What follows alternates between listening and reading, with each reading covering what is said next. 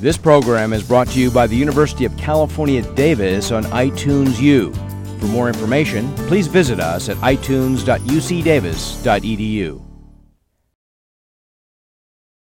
أنا قبطية والأقباط في مصر آه، يحتفلون بعيد الميلاد في 7 يناير في موعد مختلف تماما عن 25 ديسمبر طبقا للنتيجة القبطية فدائما في عيد 7 يناير لابد من وجود التركي واللحوم والمشهيات آه، بترتبط تلك تلك الأكلات دائما بالعيد.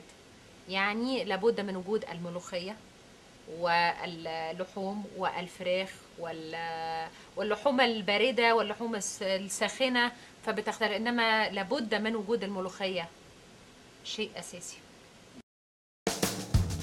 The preceding program was brought to you by UC Davis on iTunes U. Please visit us at itunes.ucdavis.edu.